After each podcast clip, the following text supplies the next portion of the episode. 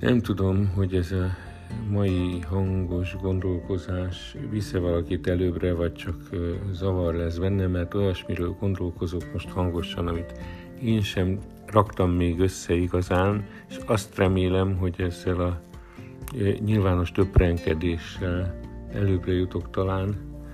Olyan jelenségekről gondolkoztam, olyan történésekről, amik nem egészen érthetőek, hogy miért, meg hogyan, hagyományos logikával, mint a szinkronicitások és társai, nem befoghatók.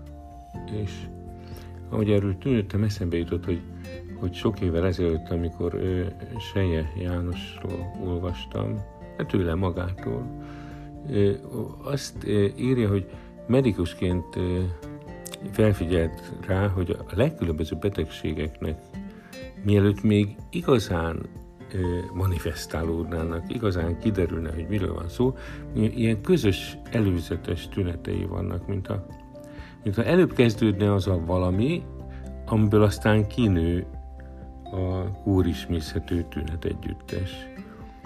Mintha ha nem oké, valami nem gömbő állapot, az egyensúly megbillenése keresni a kifejezési formát, a szervet, a szimptómát, arra, hogy manifestálódhasson. Vagy, vagy itt van Bálint Mihály, aki ugye kimutatta, hogy maga mögött a betegség mögött milyen megoldatlan élethelyzetek húzódhatnak, hogyan üzenhet a betegség valami önmagán túli dologról. De hát Magyarországon a szomatodráma dr. Buda László munkássága ugyanerről szól. Aztán még eszembe jutott egy eset, amikor a valamikori ugye 80-as évekbeli népművelési intézetnek a Balatonalmári továbbképző házában jöttünk össze rendszeresen nyáron mentálhiénák, képzés, továbbképzés, még továbbképzés ügyében. És egyszer azt modelleztük, hogy egy házassági krízist milyen nyelvre fordít le a kliens. De ösztönösen nem tudatosan gondolja ezt át, de másképp beszél, ha orvossal, ha az ügyvéddel, ha, ha a családgondozóval, vagy ha kocsmában a haverokkal, illetve presszóban játszótéren a barátnőkkel beszél. Ugye ezekben, ezekben az etűdökben egészen tapintható volt, hogy mindig a, a befogadó nyelvén, az ő fogalomkészletéhez, az ő jelrendszeréhez igazodva próbáljuk megfogalmazni az alapproblémát, az üzenetet. Mintha a közlés vágya annyira parancsoló lenne, hogy, hogy inkább lefordítjuk annak a nyelvére, amit mondani szeretnénk, aki, akitől azt várjuk, hogy, hogy zöldre váltsa a szemafort a mi üzenetünknek.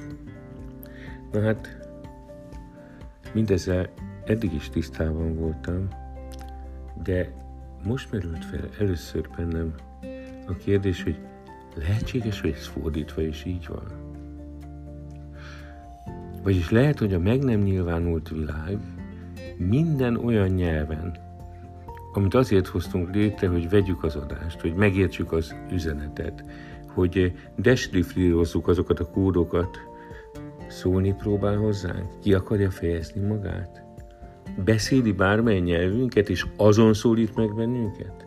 Most nem csak angolul, héberül, görögül, magyarul, portugálul, vagy szuahéli nyelven, vagy mit tudom én, hanem keresztényül, zsidóul, iszlámul, a buddhizmus vagy a hinduizmus nyelvén és a többi vallásén, de ha kell, a csillagok nyelvén, vagy, vagy az aura, meridiánok mentén, morfogenetikus mezőn átüzenve, a vércsepp analízisen, a tenyérvonalain, az íris térképén át, biorezonancia, ultrahang, ki tudná felsorolni, hány és hány teoretikus rendszeren alapuló górcsőn, vizsgáló rendszeren át üzeni, jelzi, küldi önmagát a választ a kérdéseinkre azt, amit keresünk.